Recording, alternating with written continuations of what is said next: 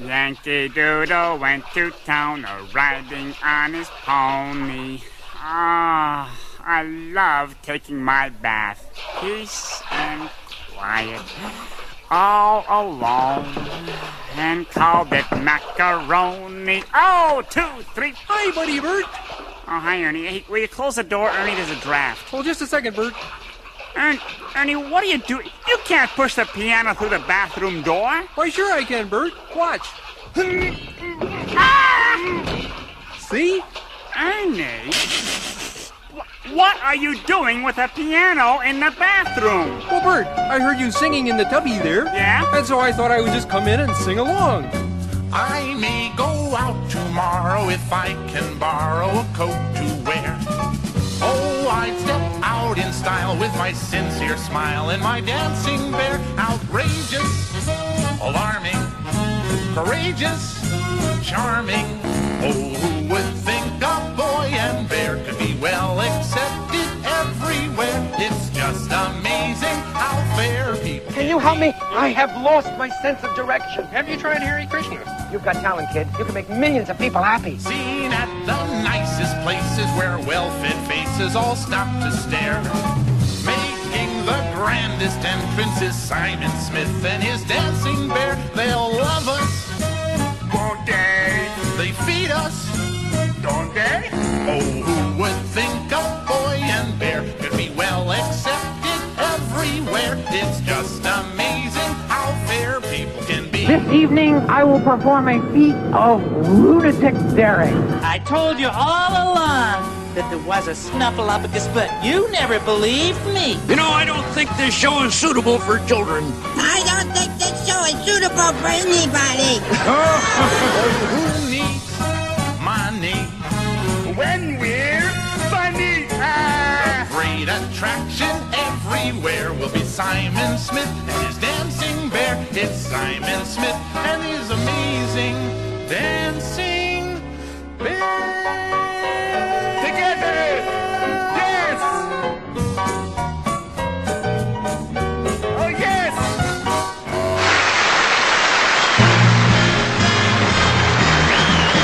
There's no business like show business, like no business I know. Everything about it is appealing. Everything the traffic will allow. Nowhere could you get that happy feeling when you are stealing that extra bow. There's no people like, show people. They smile when they are low. Even with a turkey that you know will fold, you may be stranded out in the cold, but still you wouldn't change it for a sack of gold. Let's go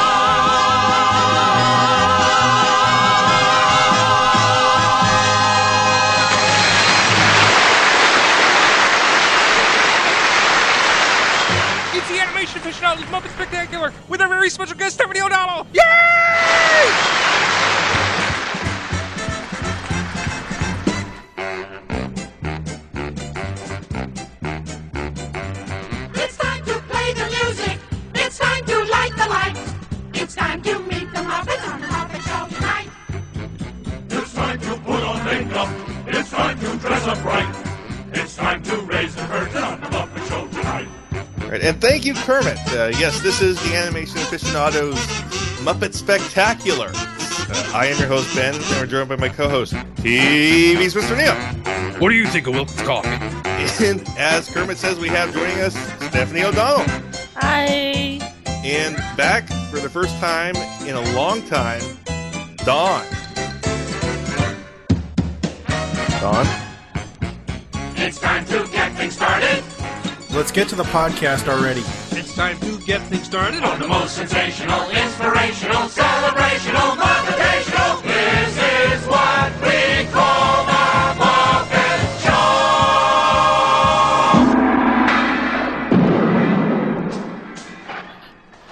Show. Okay, sounds like Don is in My a absolute worst time. Don. He's a feisty one, but he'll soon learn some respect. shit. Uh, Don is Hello- in a. uh, okay, Don just returned from the distortion field. All right. I am so. God, I'm sorry. Okay, Don, that's okay.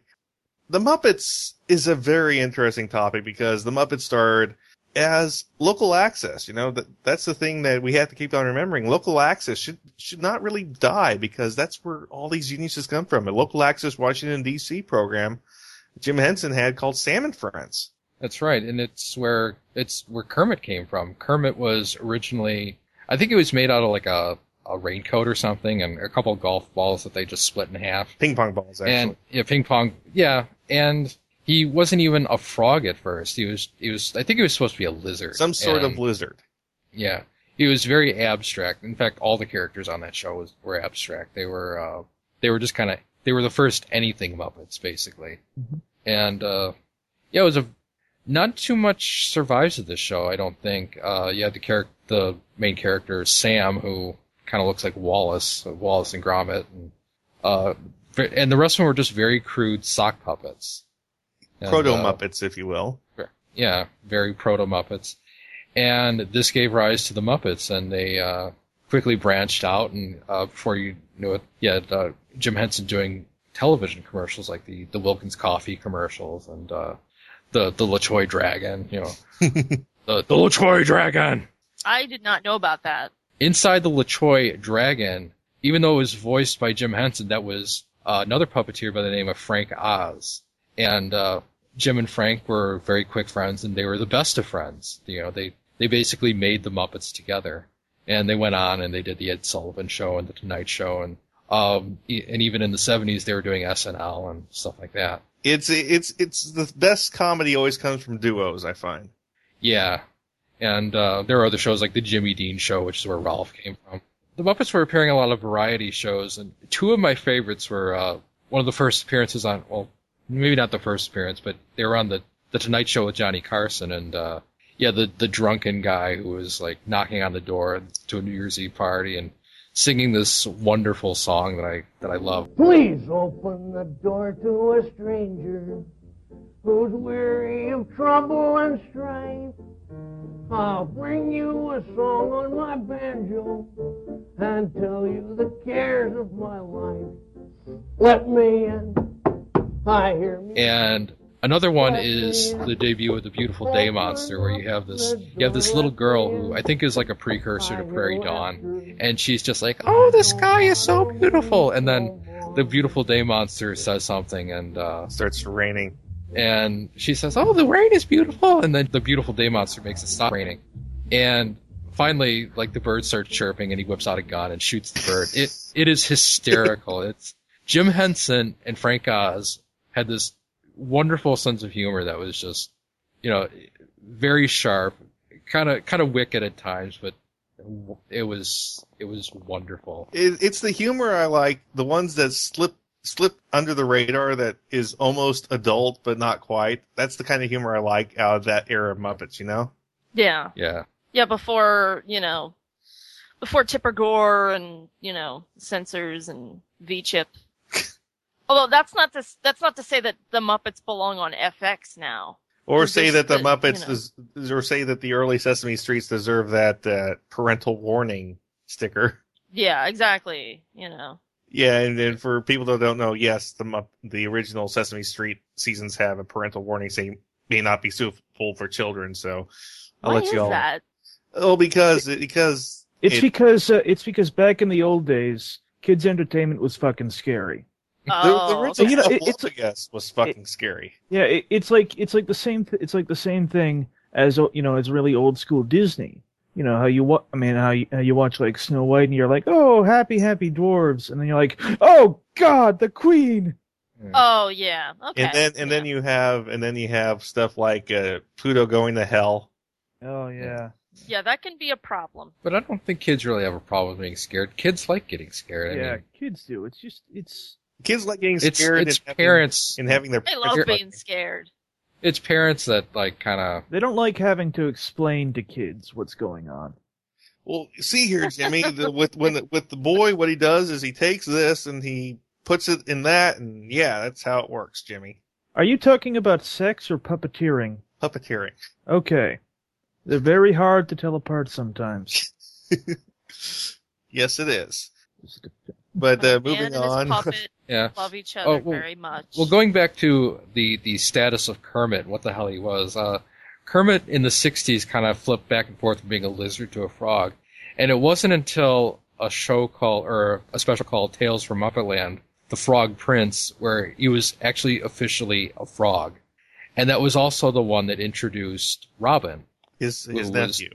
Yeah, who was not his nephew in the show in that particular show, but he was introduced there, and he was the Frog Prince, and he was you know Prince Robin, Robin the Brave. Bravely bold Sir Robin rode forth from Camelot. Yeah. What what what I remember is there was actually a period right when Kermit was decided to be a frog where they gave him the collar, Yeah, and there was actually a time where he had a double collar. yeah, that's that's a weird one, but I kind of like the double collar. It, it you know as as kind of like a retro thing. like that's that's when you know it's old Kermit. It, it's sort of like it's sort of like when the football team puts on the retro outfits. Yeah. and that's that's also that's also the the movie where we got uh, uh Sweetums. Sweetums was originally not played by uh by Richard Hunt. It was actually Jerry Nelson Ah. who do, who also does Robin. And I don't think Jerry Nelson was was the voice of Sweetums in that because Jerry Nelson has this really soft voice and I always talk about all these gentle voices, but Jerry Nelson really has a soft voice. That's how you got Robin and you got Herry Monster and, and Floyd and, and Gobo from uh, from Fraggle Rock. And what I love was just the, you know, Sweetums is one of these scary looking Muppets that has such a gentle personality, but you know, that's the thing. Jim Henson was able to make these things that look absolutely horrifying to children. Like Yeah. Sweetums is one of them, but there's so many more that, that were horrifying. And right after he died, they stopped making scary looking Muppets. Yeah, well, we're gonna touch on that later, but yeah, the thing about Sweetums is that you knew he was a pushover, that he was no, he was a big uh, he was no- sweetheart. yeah, he was no threat to anyone, and he they really softened him up on the Muppet Show, and he's he's to this day he's one of my favorites. and uh, another another special that came along around that same time was Emmett Otter's Jug Band Christmas, and this is one of my favorites because uh, what I love about the Muppets is that you have this you have these sets that are scaled down to their size, and and uh, see the Muppets they kind of look weird in the real world, but when you have their own their own sets, it brings it brings the whole production to life in a, in a way that you don't have in like the Muppet movie and uh, and other productions. And I don't think you're really going to see in the most recent movie. Um, and those are those are always my favorite when you have uh, little sets for the Muppets. I don't know really really how else to explain it. Sort of like Dog I remember- City. yeah, like Dog City. Oh, uh, I love Dog City. I did not. Just groaning, collective groaning about Dog Yeah. City. Was it collective? I thought it was just me. No, I think wasn't uh weren't weren't uh weren't you groaning? Ben? No, I, I I love dogs. I love Dog Oh, City. somebody. I thought I heard someone else groaning. But Uh, Don was groaning for two Maybe uh, maybe Oh. I'm haunted or possessed or something. or pregnant. Yeah, that that too. That's happened before. anything's possible. Anyway, yeah, I watched that as a kid, Emmett Otter's Jug Band Christmas. And what I didn't know about that show until like literally today is that was the first time that they had hooked up with Paul Williams, who uh, did all the music for the Muppet movie. And uh, it kind of shows because that was really good music in that. The funny thing is, I didn't know what Paul Williams looked like until I saw that little clip from that Gabba Gabba Hay show. Really? Yeah. He looks he looks much different now than he did back then. He kind of looked like this weird, you know, Elton John looking guy. and that's how I always thought of him back then. I'm like, who's this alternate world Elton John guy that they keep getting? He looks he, he looks like Truman Capote, having put on a wig and decided to go you know, to go out to his second life as a jazz you know as a as a jazz pianist. You know what the name of his website is? What? Paul Williams Connection. Wow. Well, he wrote one of the most memorable songs for the Muppets. Yes, he did. In fact, he wrote many of them. Yes. But anyway, But that's that's um. Wasn't he also in uh, Phantom of the Paradise? um, Oh Williams. yeah, yeah, Yes. Yeah. Yeah, he was the bad guy in it. he was? Mm-hmm. Well, yeah, kind of. Yeah, because he was like, He was like the evil record producer guy. Oh, he was in an episode of Picket Fence- Fences. Who knew? Oh, wow. And he was a, an orangutan in Battle for the Planet of the Apes. Yeah, the ones where all the apes talk like this. Hey, I actually like those original ones. I know they're awesome, but I, I love that kind of aesthetic, the way they talk, and they they have that clacking mouth. Maybe that's how apes actually talk. You know, maybe we're just trying to be too realistic with our CGI. But anyway, now that we've gone through uh, the early days of the Muppets,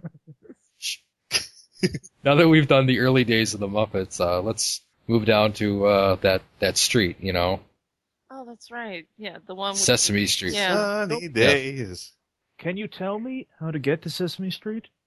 No. Ah, You needed GPS. What I what I love was You just upgrade your GPS app. watching those early Sesame Streets again. Uh, just recently, I rewatched a segment that I completely for- forgot about, where it's it's Kermit the Frog operating an X-ray machine, and because I haven't seen this for so long, and because my era of Sesame Streets, they are phasing out all the good Muppets, I completely Good forgot about Herry Monster. Yeah, who was also Jerry Nelson. And I was watching this. I showed Neil, and there's a lot of adult humor in this little in this little skit because they have uh because Kermit is X-raying Herry Monster. He's showing the digestive tract, and he's having Herry eat a cracker, and you can see it going through the digestive tract. And then and then it shows Herry's muscles. And Herry says, "Wait, guys, see this?" He gets out, and it still shows his X his X-ray of his muscles. And Herry says, "Nice pecs." Oh, And what kid would get that? Well, it's an innocent joke, but it is, yeah, it is a little complex for your average four-year-old. But you know, that that was that was Jim Henson inserting jokes for the adults to laugh at. Yeah. and you know, like I said earlier, the original Snuffleupagus is frightening as hell. You know, that was the one puppeteer that I didn't write down. I don't know if it was Snuffy. And what happened was the original Snuffleupagus had these evil green eyes. Oh yeah. Oh my god, the thing was horrifying. And uh, and originally Snuffleupagus was Big Bird's uh, imaginary friend for like 13 years, right? Yeah, and and then finally, I think uh, you know, parents groups were getting concerned about the, you know kids, you know parents not believing their kids, you know about being uh, Molested. well, molest. Yeah, I didn't want to go there, but yeah, and so they they had to bring they had to bring Snuffy out of the closet. I actually have a friend who um was a, a, an intern for uh Jim Henson Productions, and um she got to hold Grover, like Really? the actual Grover, like without the without you know like the actual Grover puppet. Grover She got to 1.0, carry- She got to carry it like a baby. but was it Grover oh? 1.0? I don't know. Well, the original Grover was green, I think. Oh, Yes. I'm back. Yeah, so it wasn't. It was like I was like the Grover that they use now. oh, okay. Because Because I, I know Kermit. she's my age, so I know Kermit 1.0 to I think 5.0 are all in different museums. And they all have the the chubby feet. Yeah. Yeah, the original, the original, yeah, Kermit right now I think is number 12. Damn.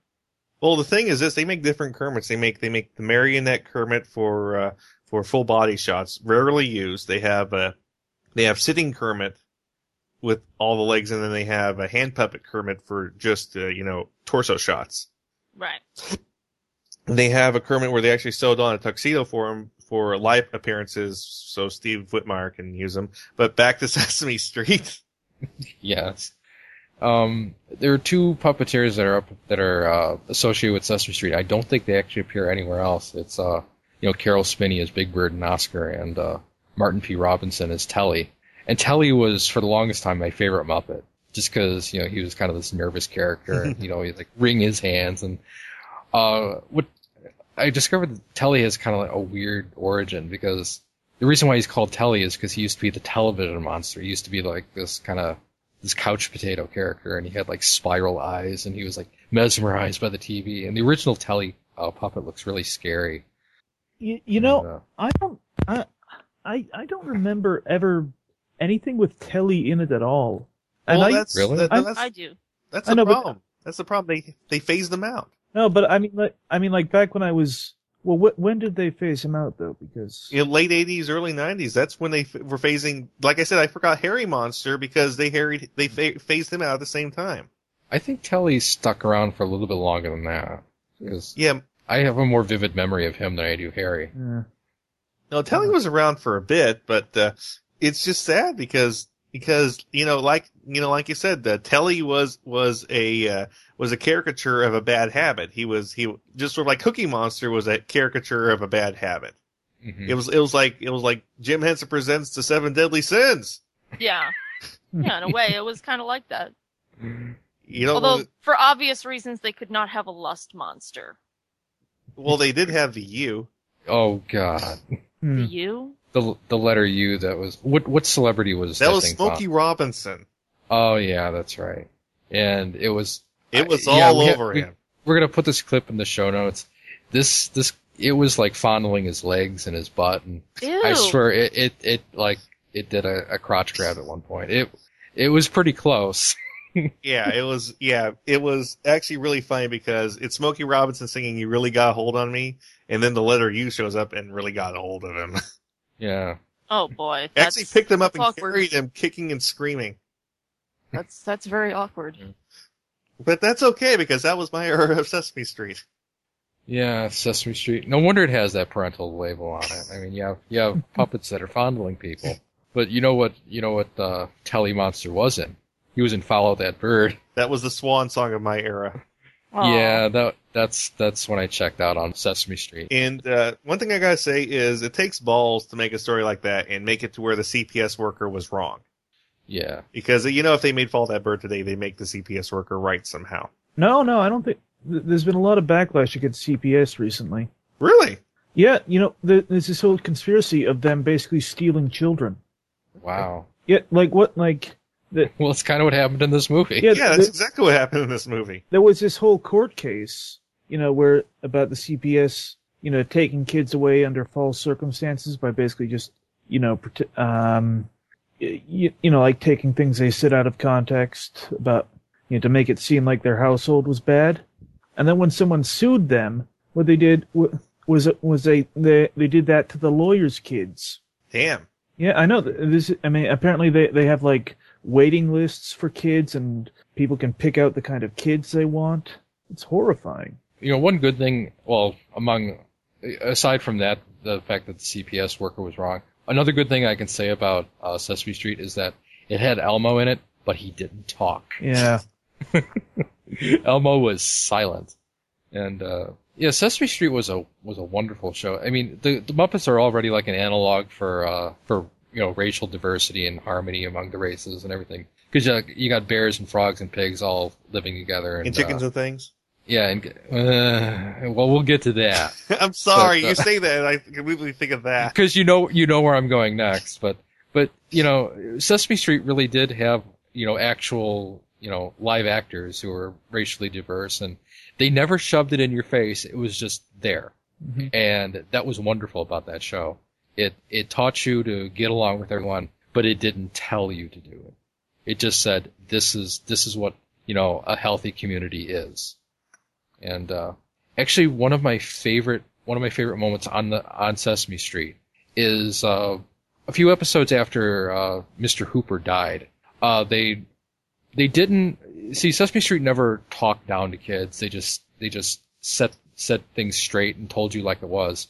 And they could have there's so many ways they could have done Mr. Hooper's death wrong, and they they did it absolutely right. They just they just did a skit where uh, uh, Big Bird was handing out like sketches he did of all the characters, and he had one of Mr. Hooper. He's like, "Well, where's Mr. Hooper?" And everyone explained to him, you know, he's he's dead and he's not coming back. And they could have softened it and did all this stuff, but no, they just you know explained what happened to Mr. Hooper. And and the show still honors Mr. Hooper because that store is still there and it's still called Mr. Hooper's store. And I always thought that was wonderful about that show. Yeah, it's just they actually have like the picture that Big Bird drew of Mr. Hooper uh, in that sketch, and it's still it's still part of the set. Wow, That's amazing. And you know, Caroll Spinney is great. You know, as as as Big Bird, he's great. And you know, we, we talked about Snuffleupagus. The the skit where they revealed he was real. And the thing that that surprised me when I rewatched it was Caroll Spinney is actually was actually really athletic back then as Big Bird. I mean, he was like running really fast in the Big Bird costume and like turning corners and hopping on his foot. I was like, you know, I, I just remember the images of growing up and today of Big Bird just walking gently and stuff. And but to see to see Muppets really athletic, that that was great. Well, you kind of had to be athletic in a in a in a suit like that. I But mean, you know, what I mean, you know, actually running around corners and stuff like that. yeah, I know. And and then Big Bird really super rubbed it in. Yeah, he's like, I told you there was a Snuffleupagus. I told you. In fact, that clip is in the uh, opening of, of our show. Yeah. it's that's really truncated. He really lays into the adults. He goes in a couple minutes. Yeah. and and you know that that's when things started turning wrong was when you know they had Snuffleupagus' his parents get divorced. They did a whole special on that. Oh boy. Yes, they Well- did. They went there. Well, you know that's that's not so bad. You know, I But it got really bad because you know growing up and being a teenager, I flipped back to PBS occasionally to see what's going on, and I remember they actually had this weird like bunny, not be not Bean Bunny, but some other bunny. thank God. singing this song about how to tell an adult to not touch you. Oh God. Yeah. Yeah, I saw this. It, it's real. And then and then they pushed really hard to have the North American market have an AIDS Muppet. Don't they have one in China? No, South Africa. Oh, Yeah. okay. I don't know why I got that mixed up. Yeah. I don't know how to feel about that. I I don't know.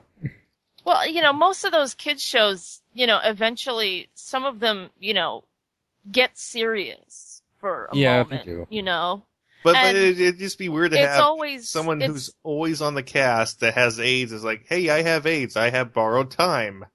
yeah, yeah, it is. It's very, it's very sobering, you know, and um, Well, I, I think it's, if, it's. if go ahead. Well, I mean, if we're going to talk about the show not talking down to people, I think it's important that they deal with issues like that. I mean, even, Yeah. I mean, if, I mean, if it's something that like the kids are going to have to deal with, it's better that they get, if they learn how to deal with it from Sesame Street. It's a good. I suppose. Yes. Well, they also did a 9/11 show where it wasn't really about 9/11, but Mr. Hooper's store caught fire, and uh, after after they after that happened, they took Elmo to uh, God, Elmo's in everything now. They took Elmo to a firehouse and taught him about how what what firemen do, and Found it. It's uh, 1994. Benny Rabbit sang it. ah, yeah, anyway. So uh, what else do we have about Sesame Street? Um, well, one thing is was uh, Oscar's pet. Oh, we haven't even talked about Oscar. Yeah, yeah. Talk about talk about Oscar's pet. You talking about the worm? Yeah, no, not the worm. Wormy's good, but I'm talking about Yeah. the elephant trunk that comes out of his. Oh yeah, it's like yeah. El, uh, Oscar's Oscar's can was like uh, the TARDIS. Yeah, yeah. It, it's like bigger inside than it is on the outside. It, he's got he's got like a like a mansion inside of that uh, inside of that trash can. Yes, but I have a feeling that if uh, the health department saw that mansion, it'd be uh... The health department of Green County. no, Neil, no. yeah, yeah, let's not talk about that. I, I think the health department wouldn't have any problem with that, with any residence that's a trash can. After a while, I began to wonder about Oscar. I'm like, is, is he supposed to be a homeless Muppet? Well, he's got a home. It's just not. He's like a Muppet hermit crab. Maybe he's like, uh, you know, like the the people in uh, Pink Pink Flamingos. They want to be the filthiest people alive. and it's like, how, you know, what better way to be the filthiest person alive, be the filthiest Muppet alive, than to live in a fucking trash can? That's You true. know? And uh, you know, talking again about Caroll Spinney, what I love about Caroll Spinney was when at Jim Henson's memorial, you have Caroll Oh, Spinney yeah. singing uh, "It's Not Easy Being Green" as Big Bird in the costume, and he he was really broken up. I mean, you know, he just choked out after he was done. He choked out, "Thank you, Kermit," and then people had to help him off stage. He was. Yeah. Yeah, as he was singing, he sounded really upset, but even so, he knocked that song out of the park. Yeah. Oh yeah. Everybody there knocked it out of the park. Yeah, yeah, that's that's something we're gonna get to. But yeah, that that I wish there was more videos of that. I know it's longer, but vid- videos of the funeral come and go. But uh, if we're if we're done with Sesame Street, let's move on to the next big sensation, where most of the core Muppets come from, which is the Muppet Show. Oh yeah. And, yeah, and that's where one of our favorite Muppets comes in, which is Gonzo, Uh, done by David Goelz. Gonzo the Magnificent. I Yeah. love And- And we make jokes about how the first Gonzo was kind of an emo, but you know, I rewatched some of the early Muppet shows, and that didn't last very long at all. You know, you kind of had there are some episodes that have the sad looking Gonzo, but he's already being a goof. And what, what I love is, you know, Gonzo, you said jokingly when he was talking to some chickens, hey, nice legs, and then they decided to expand on that and made him date Camilla. Yeah, yeah, we have a Muppet who's a who's a chicken fucker.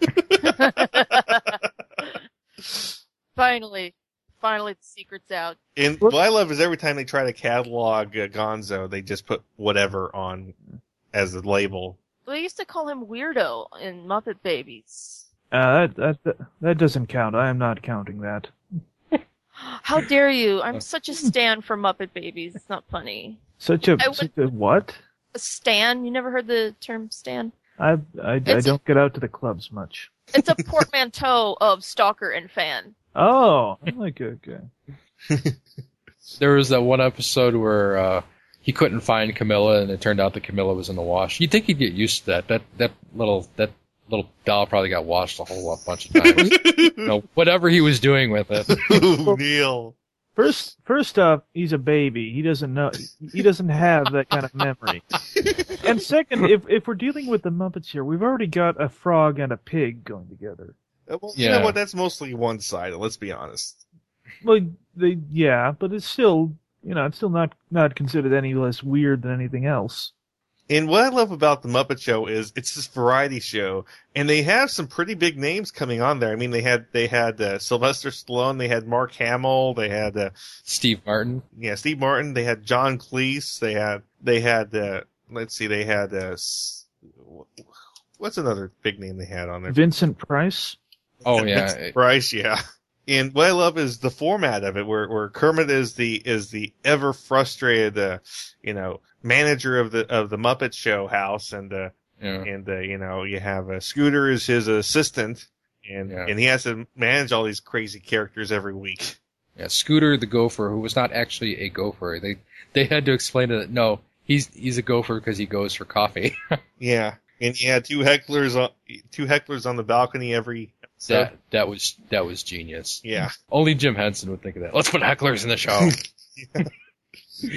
and you had Sam the Eagle, who was always trying to insert culture into the show, and he had my favorite thing that he had was he had these two opera singers called Wayne and Wanda, and they would they would get up on stage and they'd start singing their their their uh, their big opera piece, and part of the set would fall down on them, or something would go wrong, and they'd get maimed, and that was that was like a running gag throughout the first season. and uh, what else you had? You had Fozzie. Did we bring up Fozzie? We did not bring up Fozzie yet. Fra- Nope. Fozzie, uh, you know, by Frank Oz, you know, you know, and that's that's one of the things is, you know, I always think of the Muppets more as a Kermit uh, Fozzie story than anything else because it's all it's all it's all about uh, Jim Henson and Frank Oz playing against each other, you know. Yeah, th th these two pals who just love to clown around and bring everything, everyone else along for the ride. I mean, that's there was such love in the early Muppets that it was sadly just. I don't. I'm not going to say it's gone, but it's just you know you don't have that that two man camaraderie that Yeah, you had in the old days. It's different now. The Yeah. dynamics changed. And I'm just gonna say it is, you know, the Muppets that have human hands like uh like Swedish Chef. Swedish Chef freaks me out. Because, you know, he, the way they over articulates the fingers and he like really Yeah. gets his fingers in the ground meat. And a little hint for you guys that have the season uh, season one of the Muppet Show. What was that, Don? How would you like to be that food? Say that again. Starfleet, we need more signal. It's starting to sound like R2D2. no, that's just how I laugh sometimes. Okay, say that again, Don. Well, I mean, how? Uh, I've already forgotten it. Okay. Well, with Swedish Chef, if you look at season one of the Muppet Show, there's actually a skit where the Swedish Chef actually caught on fire. and for the rest of the season, they couldn't repair him, so he had like this little burn mark on the side of his head. And what I love is there's like six real life television chefs that swear that Swedish Chef is based off me. No, off of me. No, off of me. It's like even even uh, Julia Child claims Swedish Chef is based off her. Because we can't understand what the hell she's saying. Yeah. Yeah. oh god. And trying to think who else was on that show. Um, Well, Richard Hunt, obviously. Yes, Richard Hunt, who is my favorite Muppeteer of all time. He did Scooter, Janice, Beaker, Junior Gorg from uh, from Fraggle Rock, Forgetful Jones, Gladys the Cow, Statler, and Sweetums. And he and Jim Henson, I think, are the two most common background voices in the Muppets. And you hear their voices in in like background chatter all the time. And I think that's why I think that's why I kind of grimace when I see new Muppets because it's just those two voices that I'm so used to hearing are gone. And And uh, yeah, it's it's the an- it, very close to the anniversary of uh, Richard Hunt's death. Well, he was gay, and uh, we here at Animation Aficionados do not condemn his lifestyle one bit. However, at that time, AIDS was an epidemic among the gay community. It was really unfortunate to see him go because he was such a wonderful, wonderful performer. He had that kind of sweet, gentle voice of his that was Scooter, and he could also do the gruff voices like the monsters. Well, should we talk about should we talk about the scary Muppets now? yeah, Richard Hunt did Sweetums, who was a scary Muppet, but there were scarier Muppets than Sweetums. There was, uh, I think the one, the one that I always found most frightening was Mean Mama, who was a female Muppet, uh, oddly enough. Uh, she was usually, you know, like all, like most of the female Muppets, she was handled mainly by men. And I didn't realize that she was a female Muppet because she just looked so menacing and she'd always be like, she, she was one of these Muppets that were, that was made to eat the other Muppets. You could, you could like stuff one of them in her mouth and she could Oh, gobble jeez. it down. Yeah, Mean Yeah. Mama's huge. Yeah. So she was a There's- cannibal. Yeah, there was that, there's, there's that one shot where she's in the balcony with Statler and Waldorf and she just looks like she's gonna tear them apart. Yeah, wow. Yeah. And, uh, Can let's Mupp- see, another one. Can Muppets even be cannibals? I mean, there's Muppet food. I mean, how does Yeah, they're, they're, they're vegetable Muppets. Yeah. So I, uh, I mean, like that. That's one of the weird. That's that's always been the freakiest thing about the Muppets is like anything, you know, even an inanimate object could be a Muppet, and that Even means and that and that and that means that like it's alive and that it's sentient and that it knows what you're doing to it. Well, they did a skit about that where some guy was like watching the evening news and it was a report about, about inanimate objects coming to life. And he turns the TV off and the TV turns into a monster and eats him. and, and that, that one also freaked the hell out of me when I was a kid. but I loved it. You know, it was, I, you know, I, I think kids like being scared and parents just, you know, get too worked up, frazzled about, yeah. Yeah, I, I love the Muppet Show. So do I. I mean, how many seasons? Five seasons? Six seasons? Five. I think it was five. I, Five. I thought I read that it was four, but anyway. Well, you read wrong. Another one was Gorgon Heap. He was this big purple thing with a orange banana nose. He, I think he was. I think he was the original puppet that was the one where uh, Kermit's eating the worm that's crawling along the wall. And then the one worm of them was is- like an angler. Yeah, yeah, and the, this big Muppet appears and over the wall and eats him.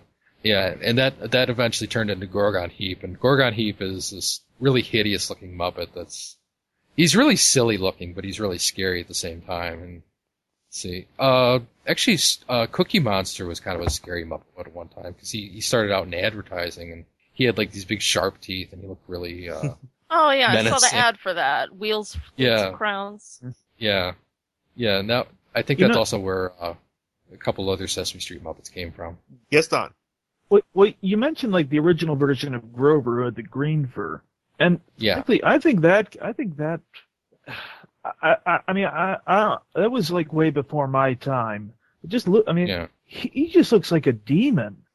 Yeah, he does. He, he he looks like you know like you know in in in in RPGs you get a you get a boss and like he goes into and then like you beat him in one form then he goes into a second evil form you know more evil form Yeah. You know, like like the thing at the end of of uh, Dragon Quest Four.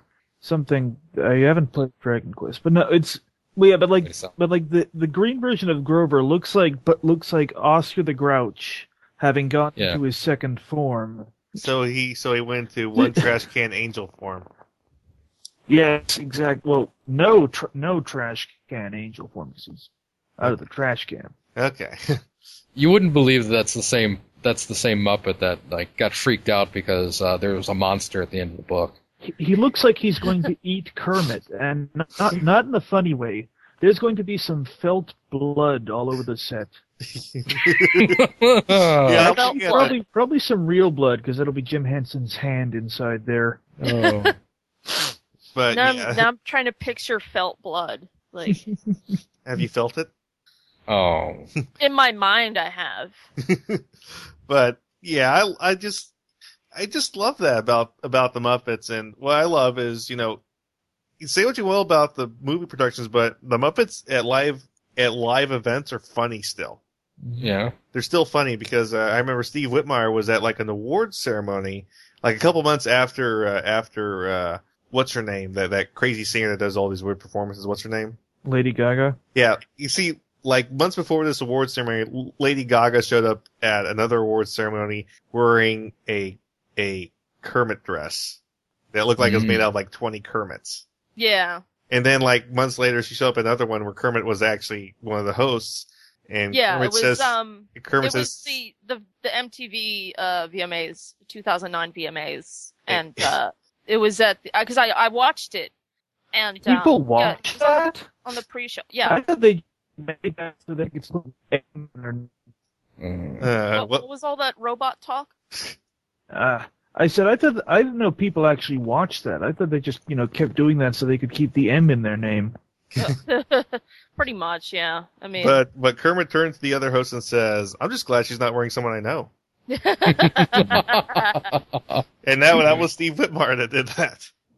And what I loved was there was this time that the Kermit was the center square in Hollywood Squares, Yeah. and he actually said once, "No more Sesame Street for me." so yeah, Steve Whitmire as a live Kermit is actually pretty funny. So it's it's not it's not all it's not all tears anymore because no the Muppets at live events are funny. and of course there was on Halloween this past year. The Muppets were on Oh. WWE Raw, Oh my the God. wrestling program. That was that was so bizarre. Because you had you had this subplot where Beaker was supposed to deliver this like uh this potion to one of the wrestlers. It was a it was like a sports drink or something or something that was supposed to make him give him vigor so that he could win the fight. Yeah, And without HGH.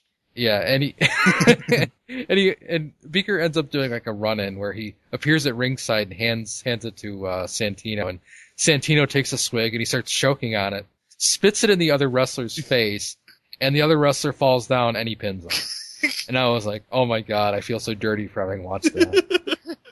Did they also make See- Beaker like the cousin of another wrestler? Sheamus. yeah, yeah, I can really see that. yeah. See, this would have been so much better if this was the Bobby Heenan era, because you know that you know that Vince McMahon would like would get the uh, the weasel costume out of the prop department, Oh, yeah, have him put on the weasel outfit. For all the ham and eggers out there, yeah, all the human. Bobby Heenan. Bobby Heenan was so wonderful. He w- he would have fit right in. Oh yeah. he he should have been on the Muppet Show. He was he was that good. God bless him. But l- let's get to my one of my favorite movies of all time. The Muppet Movie, which was I think that yeah it was done during the production of the Muppet Show, and a lot of the later season uh, Muppets were just the Muppets that they made for the movie because the the the Muppets in the movie were of a higher quality. And uh yeah, this opens with one of your favorite songs, Ben. Yeah, this opens with Rainbow Connection, one of my favorite songs ever. It opens with Rainbow Connection and by Paul Williams. by Paul Williams, and it also opens up with uh, Kermit sitting on the log singing Rainbow Connection. But what I love is just the dedication from the cast. You have Jim Henson in a hollowed out metal tube underneath the log, you know, puppeting Kermit with like an oxygen tank, breathing, looking through this grainy television screen to see and, and listening to the tape, making sure he's lip syncing just right. And he, and that shot took days and it was Jim Henson himself doing it. It wasn't somebody else because Jim Henson's Kermit, damn it. And the humor, I, I mean, I love the humor. Like the Hare Krishna running gag was great. Yeah, which started in that scene. You had uh, Dom DeLuise row up in a boat. He's like, "I've lost my sense of direction," and Kermit's like, "Well, well have you tried Hare Krishna?" and then and then at the they try they did the joke again in the El Sleazo bar, and but that's not the payoff. The payoff is when Kermit and uh, Fozzie are driving across the country. They they park in front of a church, and a church sign says Reverend Hare Krishna. And This And is where you go waka waka waka. yeah, Yeah. and I've got some tomatoes here. Hold on. and Are they Muppet tomatoes? And what I love was just the, the one of the first early s- the scene right after Swamp. You have Kermit riding the bicycle, and that just made me stop and believe all over again. Yeah. And I know that's the easiest effect shot in the whole movie, but Yeah, because what it was is it was just a guy on a crane doing a marionette to make him pedal the bicycle.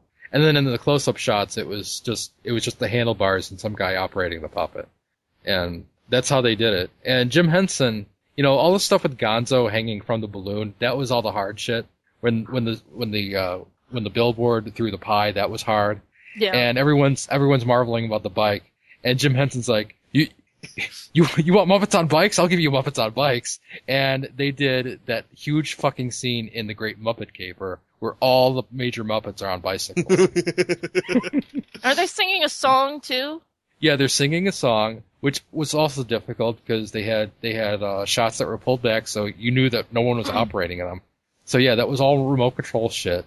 And I think what it was is that it was Brian Henson on a on a tricycle, like way up in front, pulling all the bicycles in that in that last shot where they're all like riding off into the distance. Ah. But Yeah. what, what, like I said, that shot and also the shots at the El Sleazo bar where you have, you know, Fozzie saying, you know, start off with a bang and then pull back and show the full body Fozzie, you know, wiggling his belly saying waka waka waka. and then, and then you have Kermit and Fozzie doing a dance number together.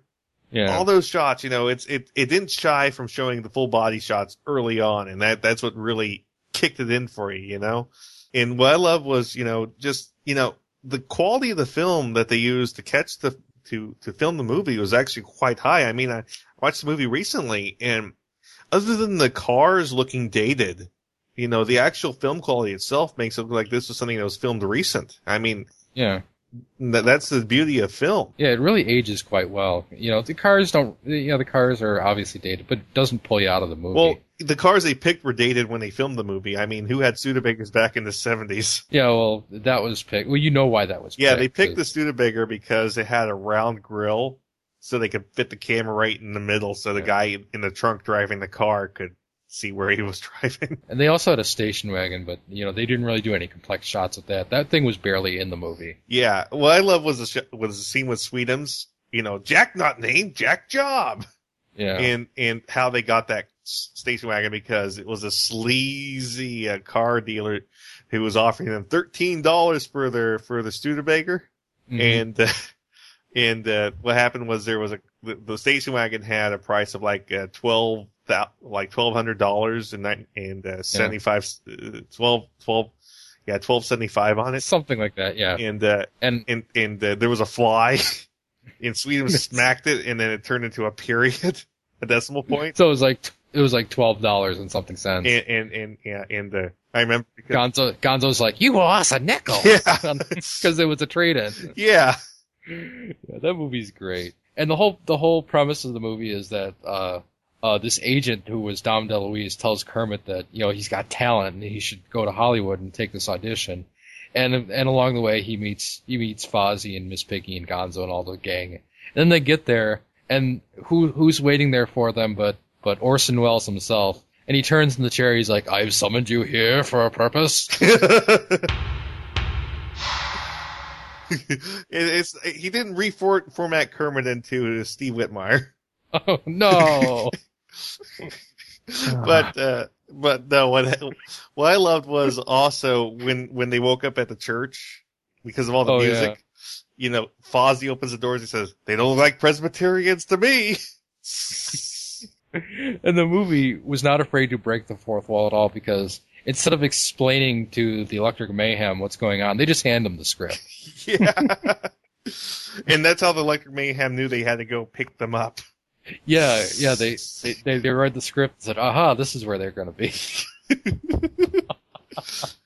Uh, um, can I talk about parodies really quick? sure. Um, some of you may or may not know about Tiny Fuppets, and what it is is that it's it's it's basically it's a fake Portuguese knockoff of the Muppet Babies. It's it's completely concocted. It's it's and it's it's fucking hilarious. And um, there's about I think there's about like five videos, and you don't you don't need to know Portuguese because they, they already have subtitles and everything.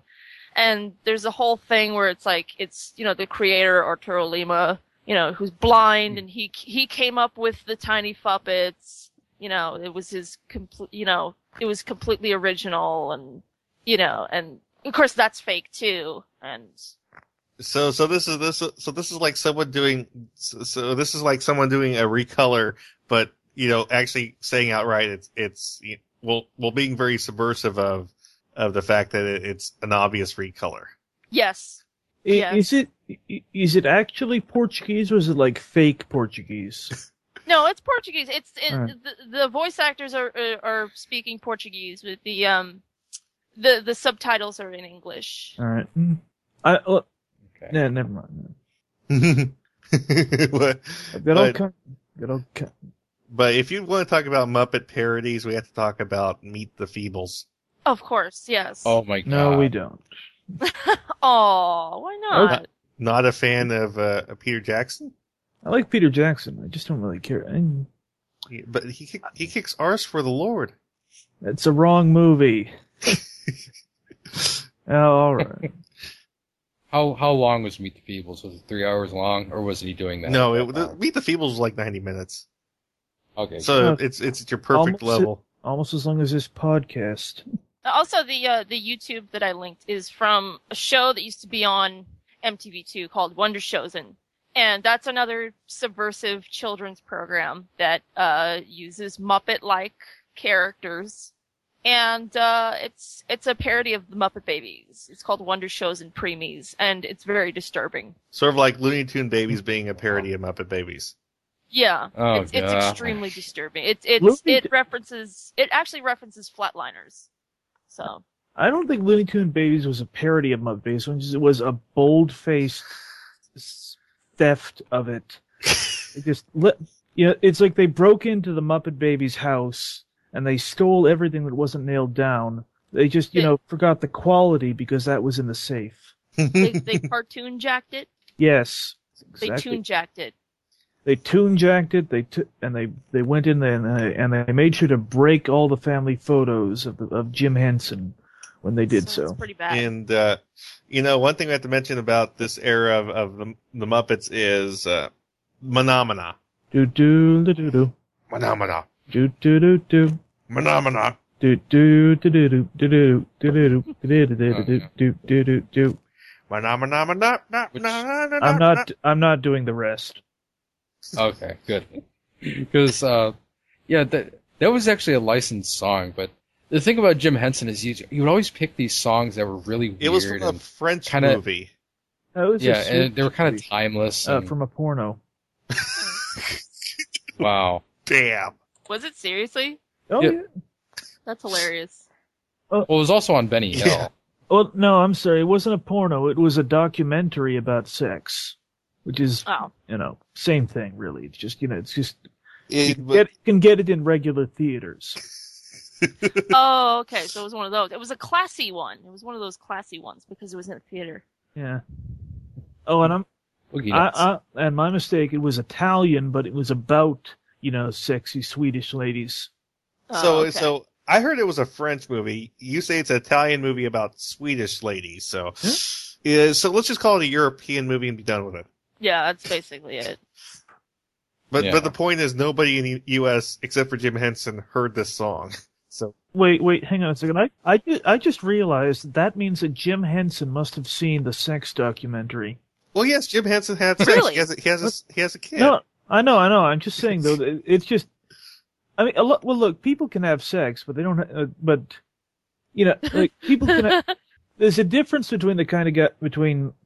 I don't know what I'm saying. It's just weird to. It's just weird to picture Jim Henson watching a movie like that. so what, what you're saying is sort of like picturing uh, Fred Rogers sitting down to watch uh, Debbie Does Dallas. Yes, exactly. Yeah. You just And can't. mean, like- you can't see it because and like there's a di- I mean, it's like I could well I can't picture you know Mr. Rogers having sex, but I know he was married. I don't know if he has any kids. And but that's a to- Howdy, neighbor. but that's that's like a totally different thing from picturing him watching porn. See, what I always loved about Mr. Rogers is that the mailman's name was Mr. McFeely. But anyway, so what's next? Uh, Well, what's next is the next movie. The Great Muppet Caper. There'll be spectacle, there'll be fantasy, there'll be daring do and stuff like you would never see. Yeah, we're gonna be a movie. Starring everybody. And me, there'll be heroes bold. Now this is my favorite Muppet movie. It's got even more Muppets than the first one. It's got Beauregard, it's got Rizzo, it's got Oscar in a very brief cameo. Uh, the premise is that Kermit and Fozzie are playing identical twin photographers. You heard that right. And they're going to England to catch a jewel thief who turns out to be Charles Grodin. See, in this film, me and Fozzie play crack investigative reporters for the Daily Chronicle. And Gonzo, he's our photographer, and it's gonna be terrific. Ah! Boy, I wish I were you people seeing this for the first time. This had my favorite Muppet song of all time, which is the Happiness Hotel. that was a great song. Yeah, it, yeah. They walk into this hotel. And they're like, they're like, we want a room, and and uh, Pop's like, somebody's checking in, and then they go into this big musical number. Oh, there's no fire in the fireplace. There's no carpet on the floor. Don't try to order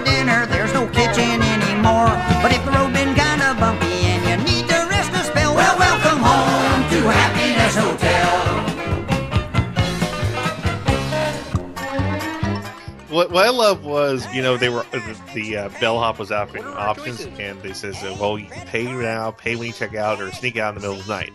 And Fozzie says, "Oh, we'll take that one." Yeah, we'll take C. Very popular choice. Yeah. Oh. Well, speaking of the bellhops, it had Rizzo, who was Steve Whitmire, who, who was Rizzo and was also uh, Bean Bunny, who we don't like. Sadly. Yeah. But that was kind of the point of Bean Bunny, is he was supposed to be obnoxious and annoying. the way he- Yeah. And somehow it worked ironically. but he was also he was also Wembley on uh, on uh, Fraggle Rock. He sure was. And Wem- Wembley was Wembley was a lot more likable. Funny story is is uh, I have a friend. Well, he's not a friend of mine anymore, but he has a deathly fear of Muppets. Be- Because of, because he uh, saw Dark Crystal when he was young, and now any Muppet freaks the hell out of him. Any Muppet. He, he said he said the Great Muppet Caper and uh, Muppets Take Manhattan scare the shit out of him. Wow. Has has he seen the Muppet movie where uh, where animal animal's giant head appears out of the top of that No. building? Oh, that he might go into like a into like a, a coma after seeing that. You know, just fall into the fetal position and suck his thumb. Because that's another instance of the Muppets kind of being scary. That that freaked me out when I was a kid. I was like, "Whoa, Mupp- uh, animal's Yeah. huge." Scared Doc Hopper away, didn't he? Yeah, yeah, and the the, the the frog hunter that that was hysterical. Kill frogs. But yeah, it's uh, you know, we have to also get to Fraggle Rock. Fraggle Rock got really, really adult at times, but what I remember is I had one of those Fraggle Rock books as a child called The Doozer That Didn't, and it says in this book that if you if you're a doozer and you like lounge around all day and just eat and not work, you get fatter and bigger and lazier and stupider until you turn into a Fraggle. Mm. How how lazy, how fat and lazy do you have to be to turn into Junior Gorg? oh god. Well, like I said, this was a storybook, like uh, narrated to a narrated to a to a doozer. So I'm guessing it was doozer Yeah. propaganda. Yeah, it probably was. But it's funny how uh, how the the Fraggles treated the treated the Doozers so poorly, and yet uh, the those giant Muppets were were uh, exactly the same way to them. It- The Gorg. except that yeah, the Gorgs. That except Junior Gorg was kind of I think he was kind of in- innocent. He was kind of like this big uh, this big Benny. He was like. He, he just wanted a Fraggle to pet and play with and be nice to, and he didn't understand why they'd always run away.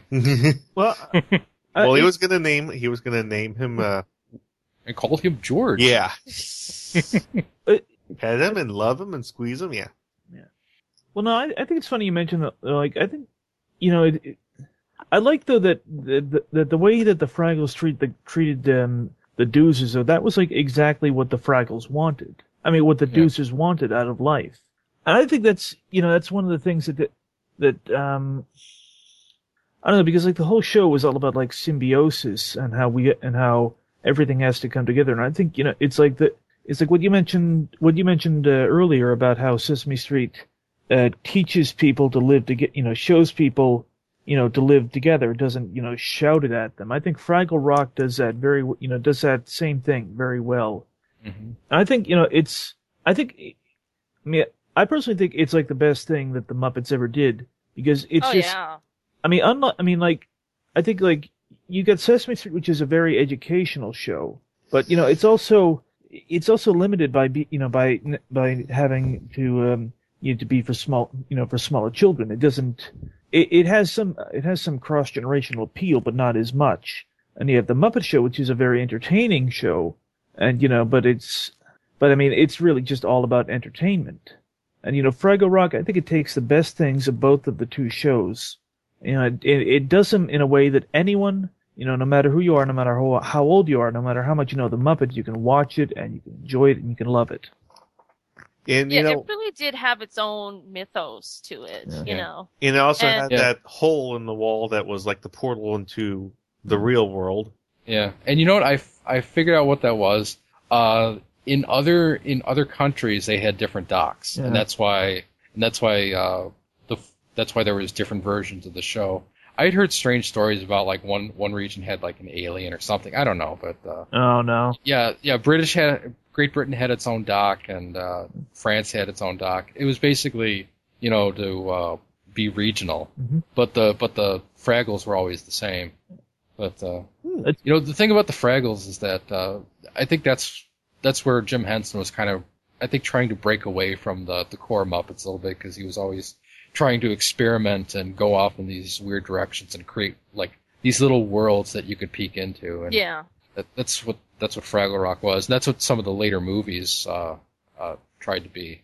And uh, Fraggle Rock had something that uh, that is really unusual for the Muppets is that they had dedicated uh, female performers uh, on the show. Now the Muppet Show had female performers, but it was usually like if uh, Richard Hunt wasn't around to play Janice, they'd have one of the females step in. Uh, but uh, you had Red Fraggle and Mokey Fraggle. Mokey being one of my favorite Muppets ever. Oh yeah, uh, me actually too. perf- she was performed like the by total hippie artist yeah, chick. yeah, yeah, played by uh, Karen Prell and Kathryn Mullen. Uh, and I and again, I think they're more or less exclusive to that show. I think they they do other stuff for for Jim Hen for uh, for the Muppets, but they don't really perform. Well, there's one I I can't remember if it was Karen Prell. Yeah, it it is Karen Prell. Uh, she was actually the the um she did like I don't know I don't know if you call it motion capture, but she did like a perf- like a like a digital puppeteering performance thing for uh for Portal 2. Yeah, she Yeah. was actually Wheatley. I'm serious. I'm, serious. She she did the she did like the digital puppeteering, you know, that made the Wheatley sphere. And if you go into like the director's commentary thing of uh of you Portal know of Portal Two, there's this hilarious bit where she's you know where you where she's talking about how she made um the various emotions, you know, with the port, you know, with uh w- you know with with the the mechanical features of the sphere. And she's talking about oh the Oh, you know, if if you um if you make his glow bigger, he looks scared. If you make the eyelids narrow, it's scary, and the puppet is doing it as she's t- as she's talking to it, and it's responding to you know to, to all her. I mean, it's it's just hilarious. You gotta you you've, you've got to go in and look at it. I believe it. I mean, and that's just funny that she did Wheatley because Wheatley is a character that was an idiot, designed to be an idiot by the smartest people of an entire generation. Yeah. Wow. Yeah, Wheatley was it was an intelligence dampening unit put on GLaDOS to keep GLaDOS from being too smart. Wow. Yeah, yeah Portal's a great game. It has that humor that's almost a Jim Henson esque humor. So, yeah, for some reason, female performers are really rare in Muppets. I mean, usually it's the men doing the female voices, which which is amusing, but uh, Wasn't Frank Oz Miss Piggy for a while? uh, Yeah. he was he was uh, Miss Piggy all the time until he right up to he retired, Wow. and now now it's uh, Eric Jacobson. Mm. And then the old, the only other uh, one that I can really think of, because I was really trying to look for them and I couldn't really find any uh, any real female performers that are noteworthy. The only one that I, the only other one I could find was uh, Fran Brill, who was uh, Prairie Dawn in uh, Zoe on Sesame Street. Mm. Yeah, and uh, she was in she was actually in a movie that was What About Bob? Yeah. Yeah. Yeah, Frank Oz directed that. Baby steps. Well, there you go. Baby steps. Yep. So, But yeah, the Muppets Take Manhattan. which was also directed by Frank Oz. How's that for a transition? And it's a great movie. It has that really sad song, Saying Goodbye. Yeah. And it had, it had this, uh, this great musical number at the end when they had their Broadway show and yeah. Yeah. Another one where they had to bring all the Muppets in. Well, all the Muppets that were on Sesame Street in the Muppet Show anyway. Yeah. Because Fraggles were always like left out for some reason. They were in their own world. Yeah. But the Fraggles, the, yeah, it's a, Muppets Take Manhattan is actually, it's my second favorite Muppet film after the Muppet movie.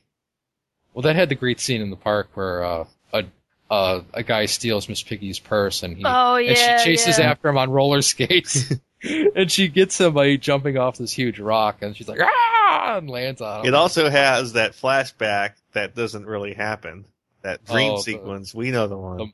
Yeah. the Muppet Babies, the the the flashback that gave us that cartoon. yeah, the fact that everybody knows. Why does everybody hate Muppet Babies? I don't hate Muppet Babies, but uh but the thing is, people say that that makes it canon. Oh yeah. Yeah. You, you know, when people start talking about canon and the Muppets, you know, they should just be punched in the face. Or face. shot Hey. out of a cannon. Hey. Yeah.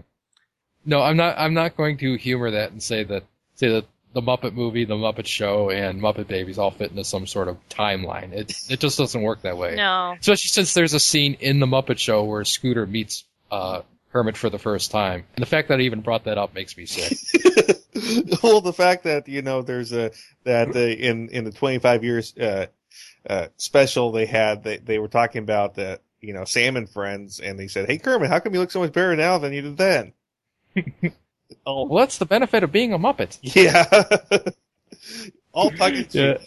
Yeah, and that that that special has this has this one part where Big Bird gets up on the podium and he's he's proudly talking about all the all the spin-offs that the Muppets have had. He brings up Fraggle Rock and the Muppet Babies and all that.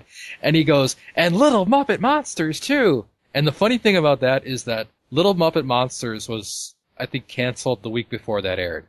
So there it's it's like it's advertising the hell out of the show that was already like dead. Yeah. Or they were, ju- you know, I think they were just making like, oh hey, we did all this great stuff, and oh hey, let's also mention this shit. Well, Little Yeah. Muppet Monsters isn't shit. I know, but I Yeah, Was I, that before or after the Bean Bunny show? I think that was before. Okay, then I was gonna say like they forgot one. I'm just saying, I'm just, I'm just saying that like the Muppets, you know, they're not. I mean, they're never afraid to poke fun at themselves. Never. I think they do it before anyone else does, just to be just to be the first ones. Yeah. Yeah, but but the point is that that, that whole sh- that whole 30th anniversary show was produced like weeks in advance, and they didn't know that that Little Muppet Monsters was going to be pulled at that point. but it was it was funny nonetheless. Yeah, and uh, we also have to talk about that little special Dog City where you actually have the dog from Fraggle Rock thrown out of Yeah. a bar. Yeah. yeah, Dog City was was the special that they had done like a week in place of uh, the Jim Henson Hour. Well, it's about this dog detective. You know, it, it's it's all this film noir stuff. They built this. Yeah. They built this great set, like a, Yeah. a, city block, a New York City block, scaled do- down for these dog muppets. yeah, Really like I said, great detail. yeah, like I said earlier, it, it kind of it kind of harkens back to uh, to uh, the odd the otter one where the Christmas uh, jug band one where they uh, where they had these little sets and it would look it just looks neat whenever the Muppets are in their own world and not out in the real world. It, I love those little sets, Oh yeah, and especially since it was a since it was like a period piece. That was so cool. yeah. And uh, Neil, as Neil mentioned, Little Muppet Monsters, which was at least you know when when when the Muppet Baby started, Little Muppet Monsters was packaged with it. Yeah, well, it was the second season, and it actually had, in- unlike Muppet Babies, it actually had the Muppet performers. It had it had Jim Henson and Richard Hunt, you know, doing voices for the show, and that's one of the reasons why I wish the show would come out on DVD. Um, Lionsgate, every time the, the sh- any part of that show appears on YouTube, they shut it down, which is why when I showed you that that 30th anniversary uh, uh, show earlier, Ben, Yeah, that one part is out because Lionsgate took it down. Yeah. Yeah, I wish that would come out on DVD because that's really the last thing from Jim Henson and uh, and Richard Hunt that we really have. Yeah. And and nobody's nobody's really seen it. And uh, Jim Henson actually t- stopped Little Muppet Monsters because he thought that the quality was difference between Little Muppet Monsters and Muppet Babies was too great. Yeah, because what the was Little the Muppet difference between the, was was Little Muppet Monsters like were they toddlers or they were they were original characters. They were Muppet monsters, but they were like kids. They lived in a basement. They put on a show for like the other Muppets. They had cartoon clips that they would insert in there, and uh, it was very it was very strange. But it was much more Muppet like than the Muppet Babies were, because the Muppet Babies were very much you know Marvel. You know, they Yeah. were they were the Marvel writing team. right? Yeah. and uh, yeah, and that uh, we were talking about Dog City and uh, how it was part of uh, uh, the Jim Henson Hour. My favorite part of the Jim Henson Hour was the storyteller. In the show, the storyteller was played by John Hurt, but behind the scenes, the real storyteller was Jim Henson. In my mind, that's what Jim Henson's role in life was. Jim Henson was the storyteller, and that's why we're honoring him tonight. His productions took you into new worlds that you'd never seen before. Sometimes they were other people's stories, and sometimes they were his own. My favorite one is the the guy who traps death in a sack. He gets this magical sack. Well, that was the, that was that's what that was from. yeah. Oh, And he- and he was playing cards with the deaths in the sack. Um, I don't remember all the details, but I know he traps Death because, you know, he falls ill and Death comes to take him away and he says to Death, get in my sack, and Death has to jump in the sack because that's part of the magic spell. And he traps Death in the sack and then nobody can die. And he thinks it's going to be great that he gets to live forever, but it ends up being, you know, hell on earth. So he lets Death loose, but Death is now afraid of him and Death runs away. So he spends, he spends the rest of his life wandering around and the parting shot is him uh, walking around this corner uh, on this trail leading off into the distance, and suddenly that pulls away, and it's the picture on the storyteller's mug, and he takes a sip, and he's like, "And that man still walks the earth to this day." The story's actually originally called Soldier Jack. And it's from a it's from a it's a, it's an old Russian folk tale. Well, like I said, he borrowed from folk tales, but it was always uniquely his own. He wanted to show the world that he wasn't just a comedian with a sock puppet. He he pushed special effects and he opened up worlds that were new and different and uh, unlike today's CG, it looks like you can just reach in and touch it. And that was the magical world of Jim Henson. Um, unfortunately, not too many years later, he died, and apparently he was raised Christian Scientist. I don't think he believed it as an adult, but he still retained that habit of believing that his body would take care of an illness by itself, and he never really saw a doctor. And he started to become sick, and he put it off. And unfortunately, by the time he went to see a doctor, it was too late. He died the night he checked in. Yeah. And that's always kind of been a sore spot for me because the man is one- is one of the world's greatest entertainers, and he dies of pneumonia, which is ridiculous. Well, people in um, well, people in you know, countries that are you know less fortunate than ours Yeah, yeah, don't have you know access to medicine. yeah. But Jim Henson did, and it's just Yeah. he could still be alive today, and he's not. Yeah, it's just uh, it's, it's sad. Yeah, and uh, It's very sad. yeah, I, I really miss him because he's he was Yeah. my favorite. He's he was my favorite creator of all time. He's the guy that I draw the most inspiration from. And then Richard Hunt. We talked about the uh, the funeral earlier. Richard Hunt actually uh, hosted the funeral and put on this wonderful uh, uh, performance for the for everyone who came to visit. We talked about Big Bird, and there was this big medley at the end where uh, where each of the Muppet performers sang songs, and then the big one at the at the finale was they they sang just one person, which uh, which was another one of Jim's like oddball picks from something that you would never have heard heard of. It was from Snoopy the musical, nice. which I was like, really? yeah. And uh, yeah, J- Jim Henson's death was was definitely a, a big uh, a big hit on creativity as a whole. Yeah. And uh, with that, we'll take a break, come back, and we will uh, finish looking at the Muppets. It's time for intermission, boys and girls. Soundwave, jam that transmission! Rumble Frenzy, Ravage Rat Bat, Eject, Operation Interference.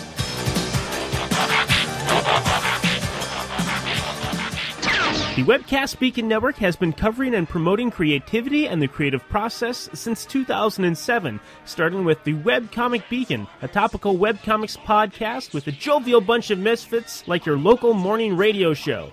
Also, the Webcomic Beacon newscast recaps, reviews, and discussions of community and industry news relative to comic creators, especially of digital distribution. Also, the Tropecast, the ever tangential discussion of literary and visual memes. And finally, Web Fiction World. Before webcomics, there was independent and self published web release written fiction and literature. Find this all at webcastbeacon.com. Be sure to grab a master RSS feed or master iTunes feed and not miss a thing. Tooncast is dedicated to the cartoons we grew up with. 100 episodes and more make up one of the GCRN's most popular podcasts. Join hosts TFG and Mike, Optimus Solo, Terror the Rising Star, and tons of guest hosts. We also have voice actor and writer interviews. Tune in to Tooncast as we look back on the cartoons that defined us as geeks. You can find Tooncast on iTunes and the web at www.geekcastradio.com. Tune in.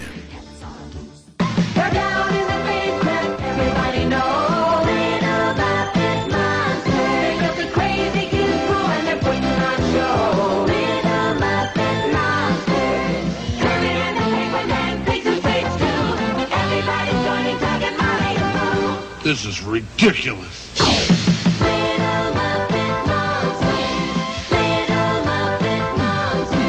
And we're back. And uh, because of the holiday seasons, we should talk about Muppets and Christmas. Okay, there's this one I wanted to bring up right right from the get go, which is the Christmas toy. Now, stop me if you've heard this one before, but this is about a group of toys that come to life when no one else is around, and they talk about the new toy that, that's coming in uh, on Christmas Day. Hmm, what what movie that came out later does this sound like? Um, hmm. So Steve Jobs plagiarized someone else?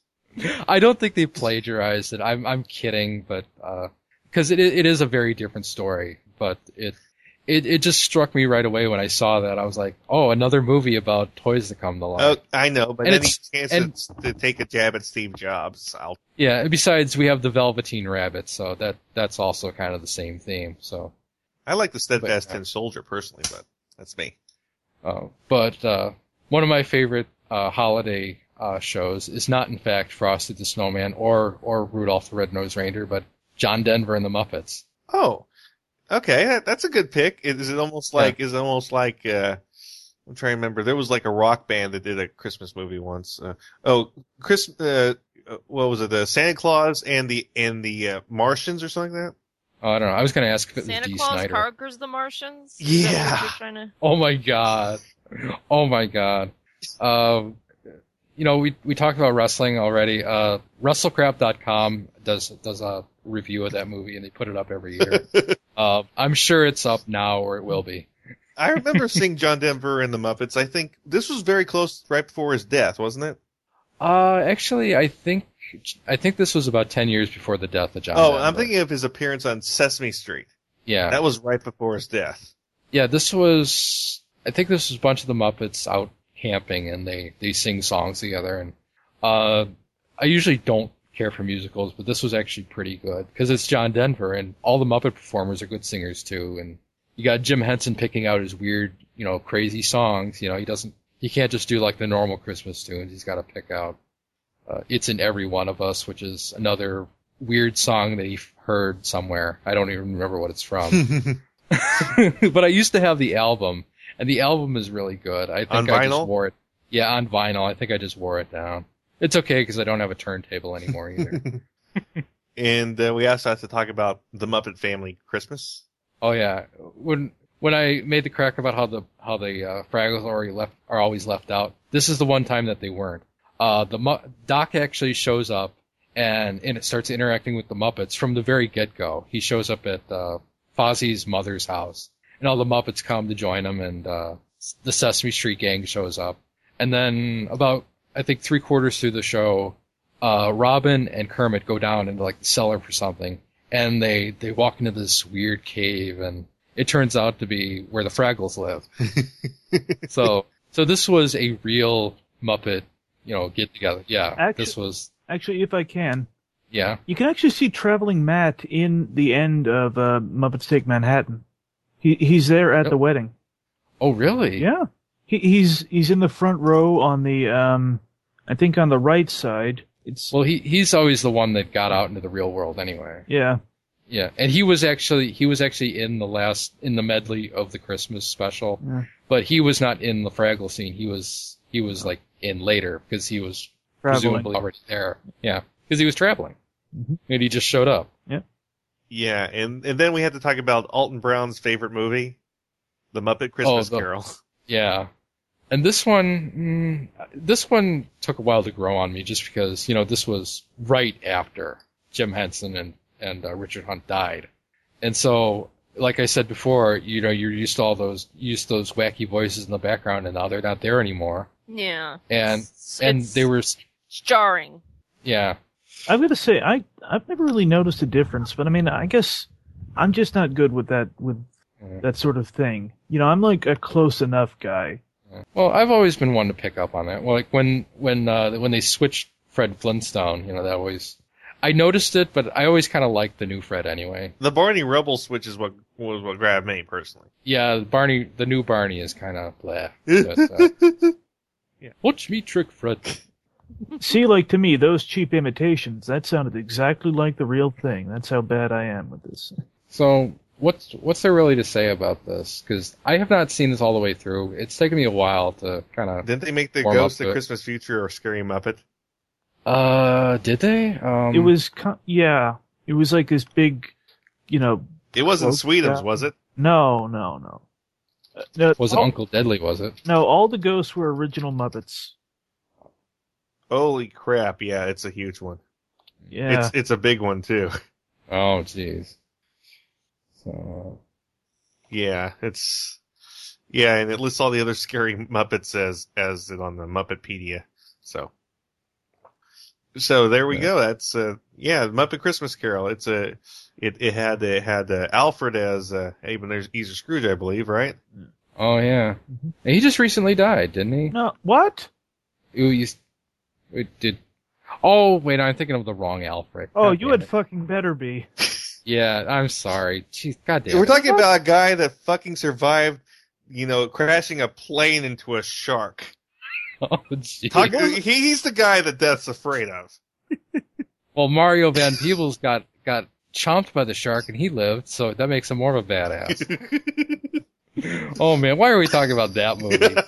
You know, that should have been a Muppet movie. It had about the right plot for it. Was there like a voodoo curse or something? Uh, I Oh, think yeah, you're thinking of. Uh, No, no, no. Oh, was there? Yeah. The, No, it was uh, That- Weekend at Bernie's too. no, no. That's that's where the that's where the term voodoo shark comes from. because, because like it, because like in the novelization they were you know because novel writers are smarter than film writers they, they couldn't be like oh god why is the shark an assassin he's why is the shark tracking them from Maine to Cuba it's got a It voodoo curse on it Well, yeah. Is that on TV tropes? yes it is Oh wow. oh God. Folks, Jaws for the Revenge. Look up DVD Podblast commentary. Download it. Watch it with the film. You will love it. Did Michael Caine like crash the, the plane into the shark and then he showed up on dry land and he was like just brushing off his shirt. He's like, yeah, just got out of there. Eh, No, he climbed up onto the boat and his shirt was dry. No, Fonzie jumped it. oh. So Von, Fonzie jumped at the same time that, that Michael Caine was diving. Michael Caine Yeah. jumped out of the plane onto the back of Fonzie's. Okay, that that makes total sense now. That's then, what happened. Fon- Speaking of- then Fonzie became Batman Yep, that's it. Speaking of jumping the shark, uh, this was around the time that Disney started diddling with the Muppets. Yeah. And that started with uh, Muppets Visit Walt Disney World. And that's the one where uh, Mickey throws his arm around Kermit and says, Welcome to the family! And I died a little inside when that happened. Well, you you died for the wrong reasons because Jim Henson always wanted to sell the Muppets to Disney. Oh my god. I got a, pi- I've got a picture for you. Right there in Yeah. the link. Jim Henson and Michael Eisner with Kermit, Miss Piggy, and Mickey Mouse. Oh yeah, I've I've seen it.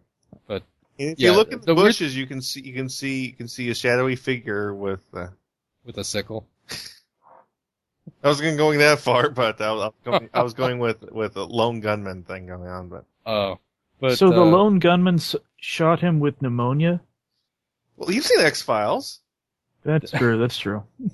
that special aired 10 days before he died. So that was literally like the last Muppet thing he ever did. Except for Muppet 3D, which, Muppet Vision 3D, which was an amusement, uh, uh, attraction at Walt Disney, was it Walt Disneyland or Walt Disney World? Land. Land. Yeah. Land is in California. World is in Florida. No, no, no, bec- no. It's it's at the World because I've been to Disney World and I saw it there. Yeah, and it, it came out in 92, but it was produced during Jim Henson's life, so, uh, he's actually in that, which is weird. So you go to see that and it's Jim Henson, it's like, whoa. Yeah, and So, yeah. we also have to bring up the CG Muppet. See- Oh, It was Waldo Oswald. S graphic. yeah. Yeah, that was. No, Waldo uh, C graphic. I'm sorry. I thought it was SGI, but it's CGI.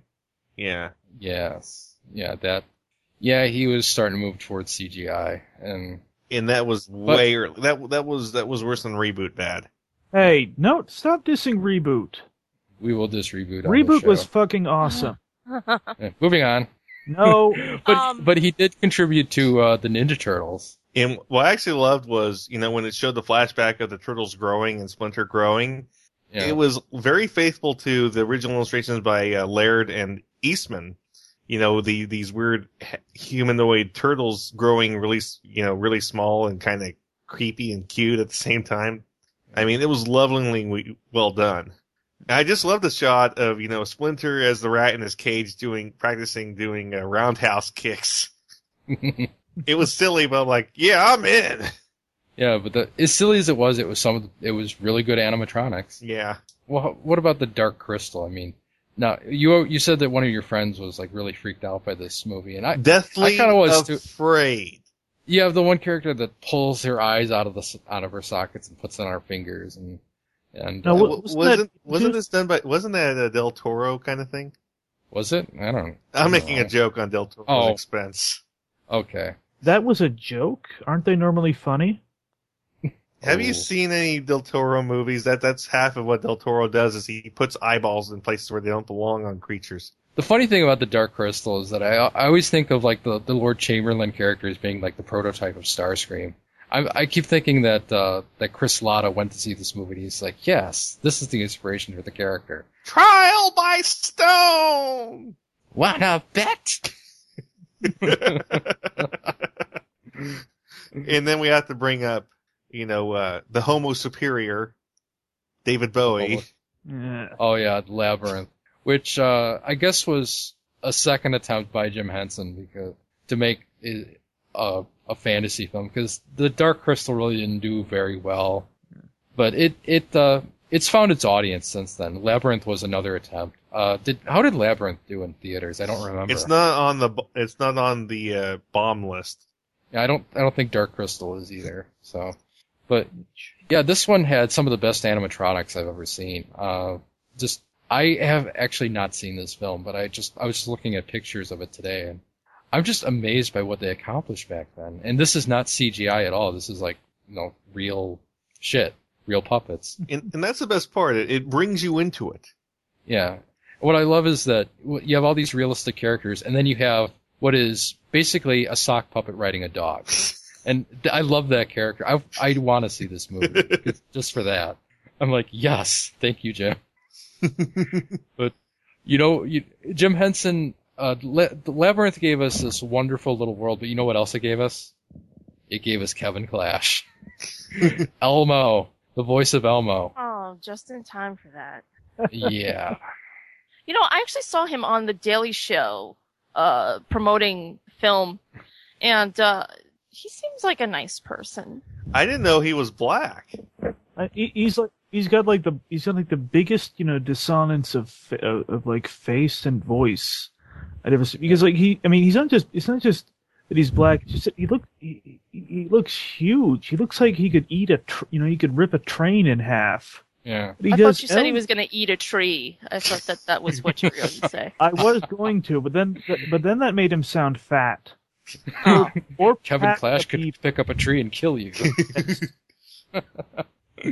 but what I love about Kevin Clash, you know, we, we make fun of Elmo and, and kind of grit our teeth at that, but this guy, he's like the ultimate fanboy. He he grew up loving the Muppets. He made his own puppets as a kid. And he got to be a Muppeteer. And that that is living the dream. And I, I love that story. That, The Kevin Clash story. yes. That's kind of like it's yeah. It's I guess it's kind of like Ripper Owens, except not really because he wasn't taking over anybody's role. Yeah, and then he got replaced by uh, Rob Halford. Yeah. Rob Halford took that j- took that like foil jacket that he had, said he was going to wrap his Thanksgiving turkey in it. Yeah. I mean, you know, I mean, you know, it's it's an uh, you know, it's a really bad economy. We're all hurting. And so uh, we all have to we all have to, you know, and then we have to talk about the other two uh, Muppet movies, Muppet Treasure Island, which I thought was okay. It, it wasn't spectacular, but it was definitely okay. Yeah. And Muppets from Space, which uh, No. Just no, yeah. You know, Muppets Muppet Treasure Island is pretty good. Yeah. And this is where we start getting the characters from like Muppets Tonight and uh uh the Jim Henson Hour, where we get Clifford, Pepe, and Bobo starting to appear in these movies. Well, Which um, uh uh, that wasn't. Well, I think I think Muppets Tonight came after those two movies, and they didn't appear until Muppets Really? in Space. Uh actually I'm I'm not. no, all three of them were in were in Muppets from Space because I watched Muppets from No. Space. No, as I- painful as it was. no, I mean that, that that's not what I meant. I meant that. uh Oh, I'm sorry. Maybe I misunderstood you. I thought you was. I was trying to. I mean, I was saying that like they, you know, that like Muppets Tonight came after. uh uh I think it came after, or like at the same time as Treasure Island, but they only start. But and so the characters didn't appear in that. They only appeared in from space. Mm. And the Muppets from Space did the one cardinal sin. They explained what Gonzo was. Yeah. Actually, I think there were two cardinal sins because that was the only Muppet movie where they didn't actually sing any original songs. It's all licensed Oh. music, yeah. Yeah. Which isn't which isn't out of out of bounds for the Muppets, but they all picked they picked popular songs, and it was just kind of why. Well, not not even popular songs. They picked you know old cheesy disco songs. yeah, like the songs like Celebration, the stuff that you hear at weddings. Yeah. You know what was weird about Muppets from Space is that I think it was supposed to be like a kind of sort of sequel to uh, the Muppet movie.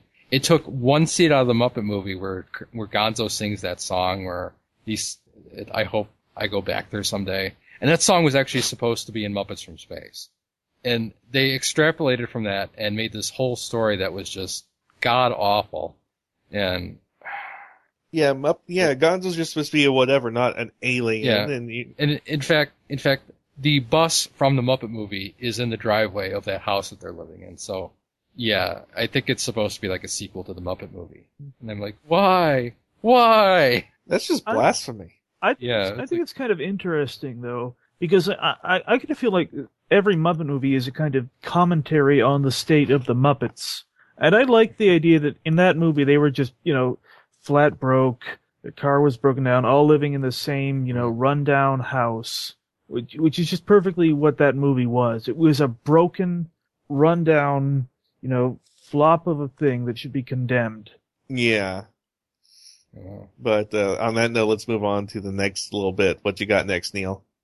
Um, well, I just wanted to uh, bring up uh, Brian Henson really quick because he's he's really kind of tried to break break away from the Muppets in uh, in the past ten to fifteen years. He he started by making like uh, uh, productions based on Dr. Seuss. He did like the Wubulous World of Dr. Seuss, which is kind of a weird mixture. Jim Henson and Dr. Seuss, you know, these two uh, beloved creators who are now dead and come together under these weird circumstances. And then the other thing he's he's done in recent years is called Puppet Up, which is a it's a it's a traveling performance. They do live shows and they do Muppet like they do like faux Muppets where it's like because they sold the Muppets to Disney, they're not really Muppets, but they're it's in the spirit of classic Muppets. It's a, it's adult it's adult an adult puppet show. If anyone if anyone has seen like the um you know CeeLo Green's produ- you know productions of of uh, Fuck You at some Academy Awards show. You know, he, he's got he's got all he's got like a dancing Muppet band of superheroes and aliens, and Gwyneth Paltrow comes out of a rocket. That was done by them. It was actually really good. and they, and what and what they did, the best part is that they is it is that they you know CeeLo just called them up. He said, "Hey, I want to do some, I want to do something with the Muppets," and then and then they took you know a bunch of guys they had for an existing show, and then and then brought them out, just put them into the musical number. So it sounds like this actually inherited the spirit of the Muppets. Yeah, I- I've seen YouTube clips of some of the stuff they do, and it's really funny. I've not seen the live show yet. I really want to go see it someday. You want to go there someday? yeah, I want to go back there someday. I'll And, go uh, back there if you've never been there. Well, he's been he's been th- he's been there in spirit. It's a joke. You're a joke. I want to. I want to go back to the classic Muppets. There, that's the joke. You're a towel. But uh, uh, and in recent years, I've heard rumblings that they're going to make like a Fraggle Rock movie, but uh, I guess the actor who plays Doc is still alive. And uh, yeah, he is. I- He's in Boondock Saints, wow. and I think he was also in the sequel. Yeah, and they're, but I don't know. I don't know if that's really progressing. I think that's been in uh, arrested development for years, and Well, then uh, if Arrested Development can come back, Yeah, then so exactly. can Fraggle Rock. But uh, and then the other one is the Dark Crystal. There have been talks for years of a Dark Crystal sequel directed by Genndy Tartakovsky. That's the only guy that can do it. eh, Yeah. no, no, I'm sorry. I want to Genndy- see this. Genndy Tartakovsky would be the worst guy to do it. Who would you suggest then? Craig McCracken? Maybe. I mean, because like Genndy Tartakovsky, he's a good action director, but he's very minimalist with characters. You know, hmm. like, well, Samurai Jack. You know, Samurai Jack is a, is a show that could go on, you know, w- without an entire word being spoken, and that's very good for what it is. But you don't get a lot of character development that way. What about the one with the robot and his dog? That was a very No. character heavy episode. No, it wasn't. Okay, the, you, we got nothing. look, I like I spent. We got nothing about you know. I mean, it was the most superficial thing I'd ever seen. It was like, oh, the robot found a puppy. Yay, we like puppies. Let's emphasize with this robot Uh. because he has a puppy. Yay! Oh no, the puppy's in trouble. That means we have to feel sad for the robot. Don, you told me the episode made you want to commit suicide and made you that sad. No, I said that about the. Uh, I. s- Okay, no, no. The only thing, the only time I've ever even seen that episode was to compare it to the, you know, to that, uh, to that thing with Iroh in the Tales from Ba Sing Se, and that's when I said that made me feel really sad. Okay. If I said it made me want to kill myself, it was because of how bad it was. it was just the worst, most cloying, insulting attempt at emotion I had ever seen. And I, look, I'm not saying Samurai Jack is a bad show. I think it's a great show. I just don't think it should have been half an hour long. I think it should have been like shorts, like the Clone Wars shorts, which were excellent. Uh, but I don't think that the format could have carried a half an hour thing. Okay. So next is uh next on the list is what Neil? Well, we've been uh, we've been covering. I've been trying to cover as many of the puppeteers as I could. I think the last one we're going to talk about is Eric Jacobson. And the only reason that he's really noteworthy is because you know time moves on. A lot of these guys, Frank Oz, Jerry Nelson, they're they're they're retiring, and the new generation is stepping in. And Eric Jacobson sounds like he is haunted by the ghost of Frank Oz. But Frank If Oz Frank isn't Oz- even dead yeah. yet. He just sold Yeah, out. it's like, yeah, he just, he sounds so much like Frank Oz that people didn't even realize that Frank Oz retired back in 1999. They were like, what? Miss Piggy has been voiced by this other guy all this time? Yeah. Yeah, nobody real, nobody even noticed that they switched. Wow. Yeah, he's, I'm not he's the been doing only all, one. Yeah. Well, that's because he sounds freakishly just like just like Frank Oz. But uh and with life going on, you know, uh Jerry Juhl, the guy who actually wrote a lot of the classic Muppet movies and shows and everything, he passed away this past decade and uh Oh, the last thing he ever did, well, the last thing was ever made that he wrote was uh, Muppets from Space, but he also wrote the cheapest Muppet movie ever. Yeah, I, I really And- hope that one gets made. I don't think it will because I thought I thought it was supposed to be made from uh from this last production and they didn't make it. Uh, and that was I think it was Gonzo blew the budget on the movie on the opening credits, and then for the rest of the movie it's just them in one room shuffling all the props around and doing scenes that way. Like they never leave the room. That sounds brilliant. this- I, I Yeah, it's yeah, it's a very Muppet idea. If Muppet could be used as a verb, it's a Muppet idea. I it's an adjective. yeah. Well, shh. Adverb. Yeah. No, no, no. Whatever. Past present participle. I will grammar Nazi your face so hard. And then Disney acquired the Muppets officially in 2004, and that brings us up to the recent film, which I have not seen yet because I did it. I didn't want it to taint my uh, perspective on this show if it turned out bad. But I guess it's pretty good. I mean, people have been raving about how good it is. Yeah, because I'm hearing that like it's like the opposite. Like all the bad stuff is in the trailer. What? the Really? movie So is so it's actually- not so it's not Jason Segel masturbating anymore? I I don't know. I Oh. haven't seen I haven't seen the movie. Uh, I, I I'm I don't want to. anyone has anyone seen the movie but me? No. I have not seen it. Well, what the fuck are you all doing talking about it? No offense.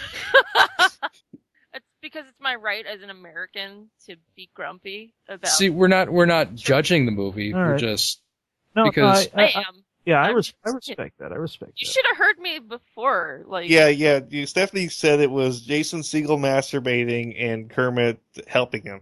it's Yeah, something it about was, Park No, Shoes. it was it was Jason Segel masturbating in front of a full length mirror while Kermit was there and the camera was rolling. Yeah, that is not what it is at all. Okay. and and, Ker- and Kermit's collar was a pearl necklace. Honey, now you're back. But uh, no, if if it's actually good, we should take a look at it. But uh, Well, I for, I for one thought it was very good, but I mean, I, you know, I can be pretty easy to please sometimes. So I, re- I, I mean, and and Ben and I, we've had a lot of arguments about, you know, about various things. So I'm willing to. So, you know, if I like it, that probably means you won't. no, I actually, I actually am not that choosy anymore. I'm, ju- I'm just, I know, I'm just making. I, I, but uh, but I'm just saying that if that happened, you know, I wouldn't. Yeah, but one thing I have to say is what this movie does show me definitely is, you know, you know, Steve Whitmire is a great speaking Kermit. His singing Kermit is nowhere near as good as Henson's. Yeah. Well, no one's gonna match Henson. I mean, I really need to listen to these voices side by side in order to tell. I guess, you know. well, well, even even if you think, even if you can't tell the voices apart, the way Jim Henson could sing is much different from the way Steve Whitmire sings, and it's noticeably different right from the get. And part of it's because uh, the Kermit voice is actually extremely close to Henson's normal speaking voice. Which was really low. Yeah, it, it, it sounds like it sounds like a really high voice like this, but it actually has a little bit of a has a little bit of a deepness in the back of it like this. And and I can't do it. So, uh, but but it, it's so when you hear Kermit sing Rainbow Connection in the Muppet movie, the original one, you, there there's this there's this there's this deepness in the voice. There's it's sort of like uh, it has a charm to it, sort of like when you watch uh, when you watch American Tail and the kid's voice breaks a little bit when he sings uh, somewhere out there. It's that kind of it's that kind of gentleness in there that that sort of hits you right in the heart. Yeah. But you know, I can't I can't really pick on Steve Whitmire because you know he's a good Kermit. Um, I I sometimes worry that the vision isn't there anymore with the Muppets just because Jim Henson, you know, like I said earlier, he likes to create these little worlds for us to enjoy, and the Muppets now they seem to be stuck in the Muppet Show era where it's that central cast and they don't deviate from it. There's no new worlds anymore. Yeah, and Mm. uh, the the comedy is still there, and that's good. You know, I I wish that someone else would come along and and start creating again. And I guess that's why we have Brian Henson, and hopefully he'll he'll produce some. Maybe he'll make some- enough money to buy the Muppets back. Maybe, but I wouldn't hold my breath. And uh, to wrap up the show, I will sing Oh God. Rainbow Connection. Get your lighters out, everybody. Uh, sadly, Burn- I have and mis- burn your internet. so sadly I have misplaced my banjo, but uh, I will do my best. Play mouth. I'll play. My, I'll play my lips as the music. Uh, please don't. Isn't there like a karaoke? So here we go. Why are there so many songs about rainbows? And what's on the other side? Off the stage. Rainbows are visions, but only illusions. Rainbows have nothing to hide. So we've been told and some choose to believe it. I know the wrong, wait and see. Someday we'll find it, the rainbow connection, the lovers, the dreamers and me. All of us under its spell. We know that it's probably magic. Have you been half asleep? And have you heard voices? I heard them calling my name. Is this the sweet sound that called the young sailors? The voice might be one and the same. I've heard it too many times to ignore it. It's something that I'm supposed to be. Someday we'll find it, the rainbow connection, the lovers, the dreamers, and me. You know. I I let my cat listen to that, and he he rubbed his face on the headphones. Oh, So I think he likes it. okay, good, good, You made a cat happy. good. I, I I've been practicing and What? What? I've been What did practicing. my internet have cut out there? I'm kidding. I'm I- kidding, Ben. I sang it don't- from the heart, and uh, again from the heart, I have to say that this was our Muppet Spectacular. I hope it's been spectacular for you listeners as it has been for us. I am your host, Ben. And TV's Mr. Neil. I'm Stephanie, perfectagentcomic.com every Thursday. I'm Don. I don't have a website, and I'm very, very sorry for every. We know you are. Good night. Bye.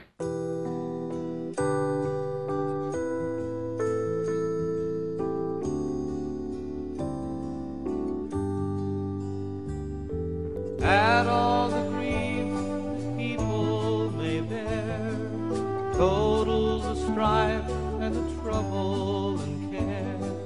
Put them in columns and leave them right there. The peace of Christmas Day. The branch that bears the bright holly, the dove